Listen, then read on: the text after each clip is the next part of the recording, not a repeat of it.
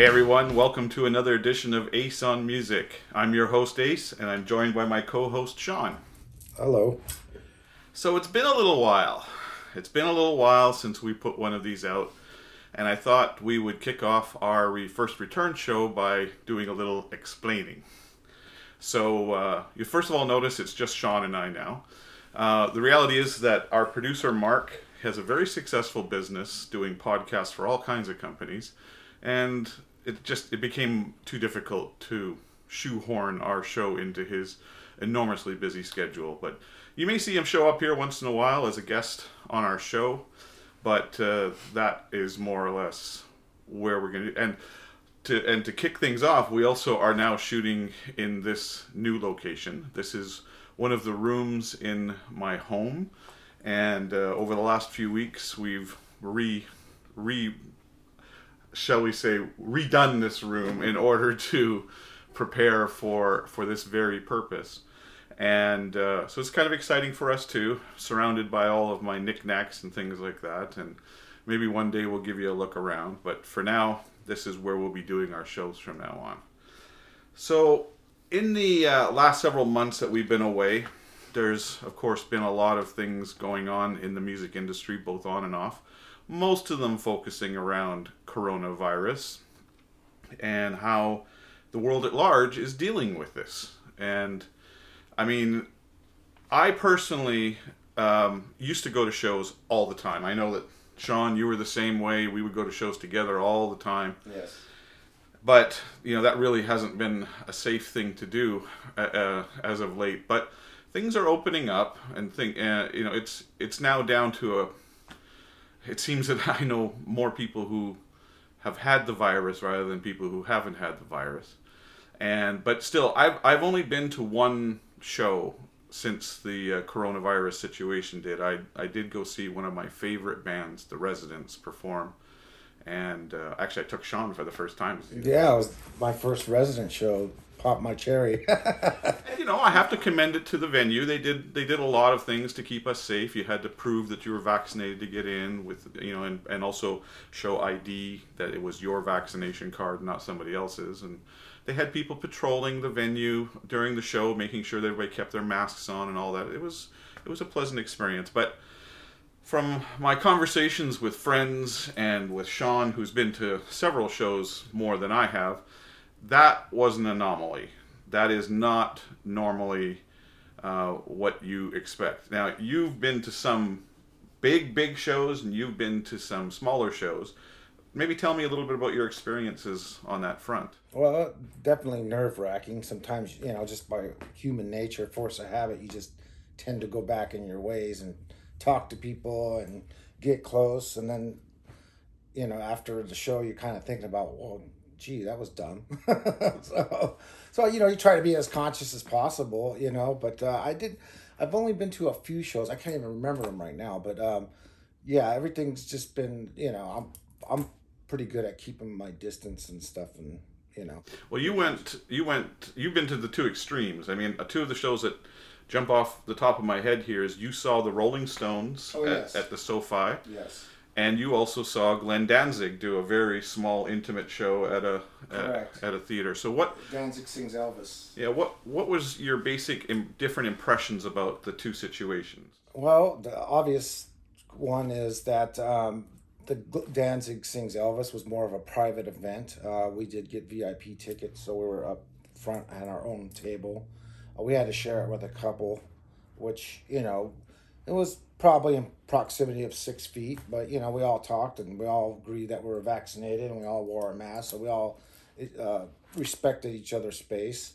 Uh, Rolling Stones a little more, a little different. A lot of people didn't give a crap, you know. Uh, but luckily, where I was sitting, uh, the people outside of me were wearing a mask and they weren't sitting there shouting and stuff. And uh, you know, even if they did, uh, you know, what can you do? It's you know, I'm triple vax now, so I wasn't too worried, and I caught the virus, so I, I feel you know like well, you know, hopefully I have some immunity, so it didn't bother me too much. But Fair enough. yeah. So there's also been some things that have happened in the music industry with regards to this over the last, uh, you know, six months or so. the biggest one that maybe most people aren't aware of is that there has been a large percentage of the tickets that have been bought for shows that aren't being redeemed. In other words, people are buying tickets to shows and then not going to the show. And in depending on the market, it can be as high as 30% of people who had tickets and just didn't show. So, I mean, how does that affect things? Well, speaking from a business side of things, the revenue that's generated from things like ticket sales is really not the principal form of income for say for a promoter. You take a company like say Live Nation if they're putting on a show in Great West Forum or whatever, they're making most of the money they get from the ticket sales more or less is paying for the artist to be there. That's how they generate the fee the artist gets to be there. Where Live Nation really racks it in is parking, the you know when you go buy a beer or a hot dog, when you buy a T-shirt, all those sorts of things are they get a cut of, or they're running the concession or whatever, and that's where their real money is. So if 30% of the people are not showing up, that's 30% of the people who aren't buying beer, who aren't buying hot dogs, who aren't buying t-shirts, and their revenue just just goes down. So they're and, and they're seeing this a lot more in older patrons as opposed to the younger people. Younger people, you know, aren't as afraid of the virus and that sort of thing, so they're they're showing up and they're going to the shows and and that sort of thing. But older people, eh, you know, they they're more worried about it. So, but um, things are starting to open up and um, things are getting better. Will the the reality is is that we're learning to live with the virus and we're learning how we can get along with it and and shows are going to come back. I mean, they have to. You know, they really have to. Now, there have been other things that we've experienced during this time which I thought were noteworthy, and probably the biggest one for me, and I know for Sean, was um, there was a, a, a um, exhibit held in Los Angeles. It was here for a couple of months, I think. It was called Their Mortal Remains, and it was all about the history of Pink Floyd and it was at the Vogue Museum down in in uh, in, in Hollywood, and basically it was a very deep look into the history of Pink Floyd. I mean, they had everything. They had original costumes, original posters. They had instruments. They had stage props. They it was just it, it took us a good two two and a half hours just to walk through it and there was some very clever ways that they uh, that they did things like I may be a noob at this sort of thing, but I was impressed by they had these video monitors that somehow had motion detectors that realized that when you were coming close, they would start playing the video that was accompanying the area that you were that you were checking out. And there was some other neat things in there. I mean, just things that you don't even really think about, like in the section for momentary lapse of reason or a delicate sound of thunder, they had you know one of the beds with the light bulb men mannequins sitting on them, which I thought was just ultimately cool. I immediately thought I want one of those for my home. but but more than that, it was nice to hear or read and hear the stories about various things that you don't ever really think about. You know, like some of the challenges that they had behind making and doing certain things that we've now taken for granted, or just the pure costs of doing it, or you know, I, have been as regular viewers of the show know we're both big fans of Storm Thorgerson's cover art that he does, mm-hmm. and he's of course made his bones with Pink Floyd, having grown up with them and everything. But his complete insistence on doing everything for real and not using Photoshop has caused some real headaches for that band over the years. Like, you remember the story about the beds. Did you read that whole section? Yeah, there, yeah. There's there's on the new video of the momentary lapse of reason. There's a, a kind of a making documentary on it, which is pretty cool. I'm to talk about that. But I mean, if you look in in the liner notes or on the back, I think it's on the back of the album. All of those beds that they had on the beach. Those aren't photoshopped. They, they, they went and found what was 500 or, or some astronomical number of these old Victorian hospital beds, and they set them up on the beach. And what was worse is on the first day it got it started to rain when they were just about done and they had to take everything back off and wait till it stopped raining. But it's funny when I was a kid when that album came out, I was getting high and looking at the the cover, and I was wondering if it was a painting or real. But Yeah. eventually, your mind goes, you know, that's real. that's got to be real. Knowing I think the funniest story from one of Storm's that that was exemplified by I think somebody who was either his assistant or something did a a video interview. They were talking about the cover of "Wish You Were Here," which of course has the two men shaking hands where one man is on fire. And that man really is on fire, and they would put him in a. He was a stunt man. He was in a protective suit, and you know they would basically go, "Okay, ready for the photo?" And they would run in, set him on fire, and the guys would shake hands, and they'd snap, snap, snap, snap, snap, and then Storm would say, "No, no, didn't get the one I wanted." They'd reset the whole thing up, and apparently, like on the sixth time, the wind shifted just as they started to do the handshake, and the flames blew back in the in the stuntman's face, and he said, "Right, I'm done. That's it. Either you got it or you don't." I think I believe that was done at Warner Brothers Studios.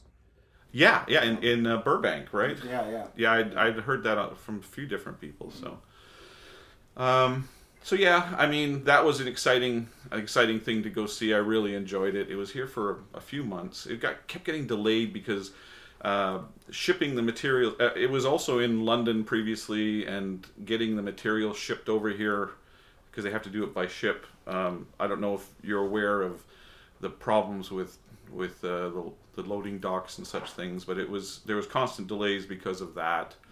But it did eventually make it, and it was well worth it. If I don't know what their plans are about moving it to other cities, but if you're a Pink Floyd fan and you get a chance to see this thing, it's well worth the time and the money. Trust me on that.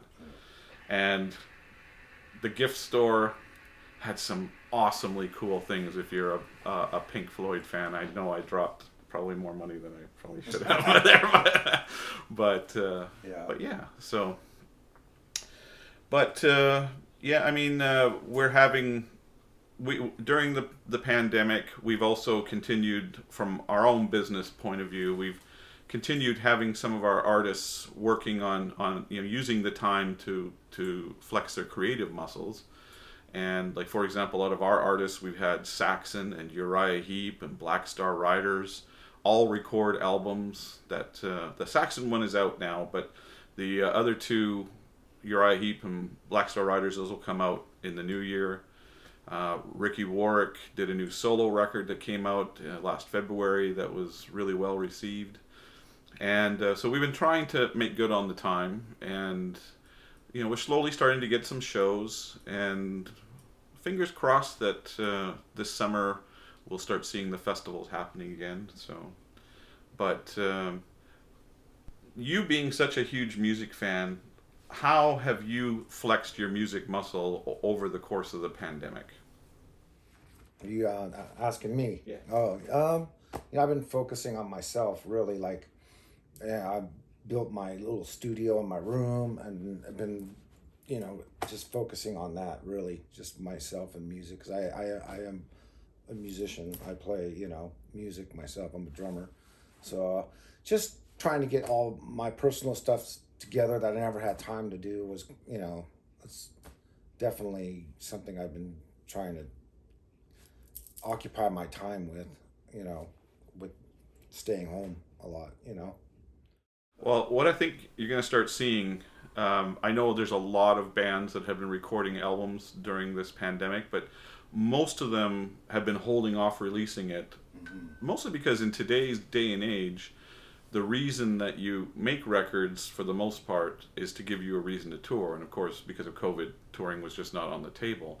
So a lot of them are holding off, and you're starting. You're probably starting to see it now, where the bands are starting to come out with new records because it's you know it's allowed for them to go on the road and support them now. I know that I saw Magnum and Slash and a bunch of other ones that are about to come out, and and the Foo Fighters just put one out a little while ago, and so really cool stuff, really really neat stuff. So, but moving forward, um, I'll ask this of you because you go to more shows than I do. Do you now does coronavirus still play into your thought process of deciding whether or not you're going to go to a show if you hear one advertised? Um, it depends, like where where the seating is and who I'm going with, and uh, yes, it does. To answer your question, directly, yes, I, I do make a decision on that. But I am not going to live my life in fear. I'm going to go out and enjoy myself while I can, you know. So it, it all depends, you know. Plus, now finances are a lot different with music not happening as much and not as much work as we normally have. Yeah. So definitely it's going to be far and few in between of shows and handpicking for sure. You know. I mean, I've seen some pretty interesting schemes being put forward by various promoters all over the world. Like I know that uh, one one I can't remember what country it was, but somewhere they had dogs that were trained that could smell the coronavirus, so they would everybody that came into the venue would would uh, have to get you know basically sniffed over by a dog, and if you passed, then you could go in, and if you didn't, then on your bike.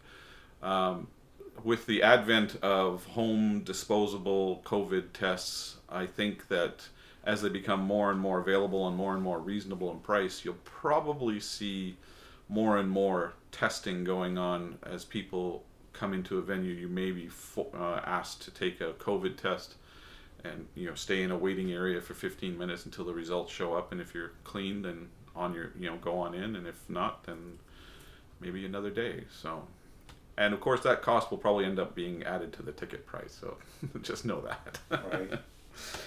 anyway They'll find a way to make it happen, I'm sure. It's, it might take time.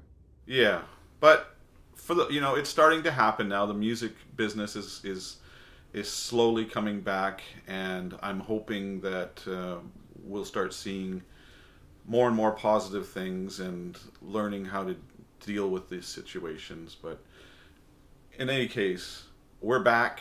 The show is back. We're going to start doing them from this location and see how it goes.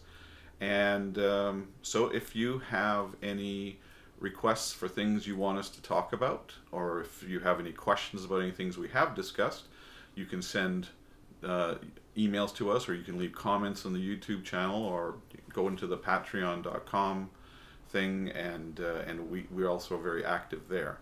So until the next episode. We hope you all take care of yourselves, and we'd love to hear some of your concert, your during the the uh, recent times concert experiences. So, until next time.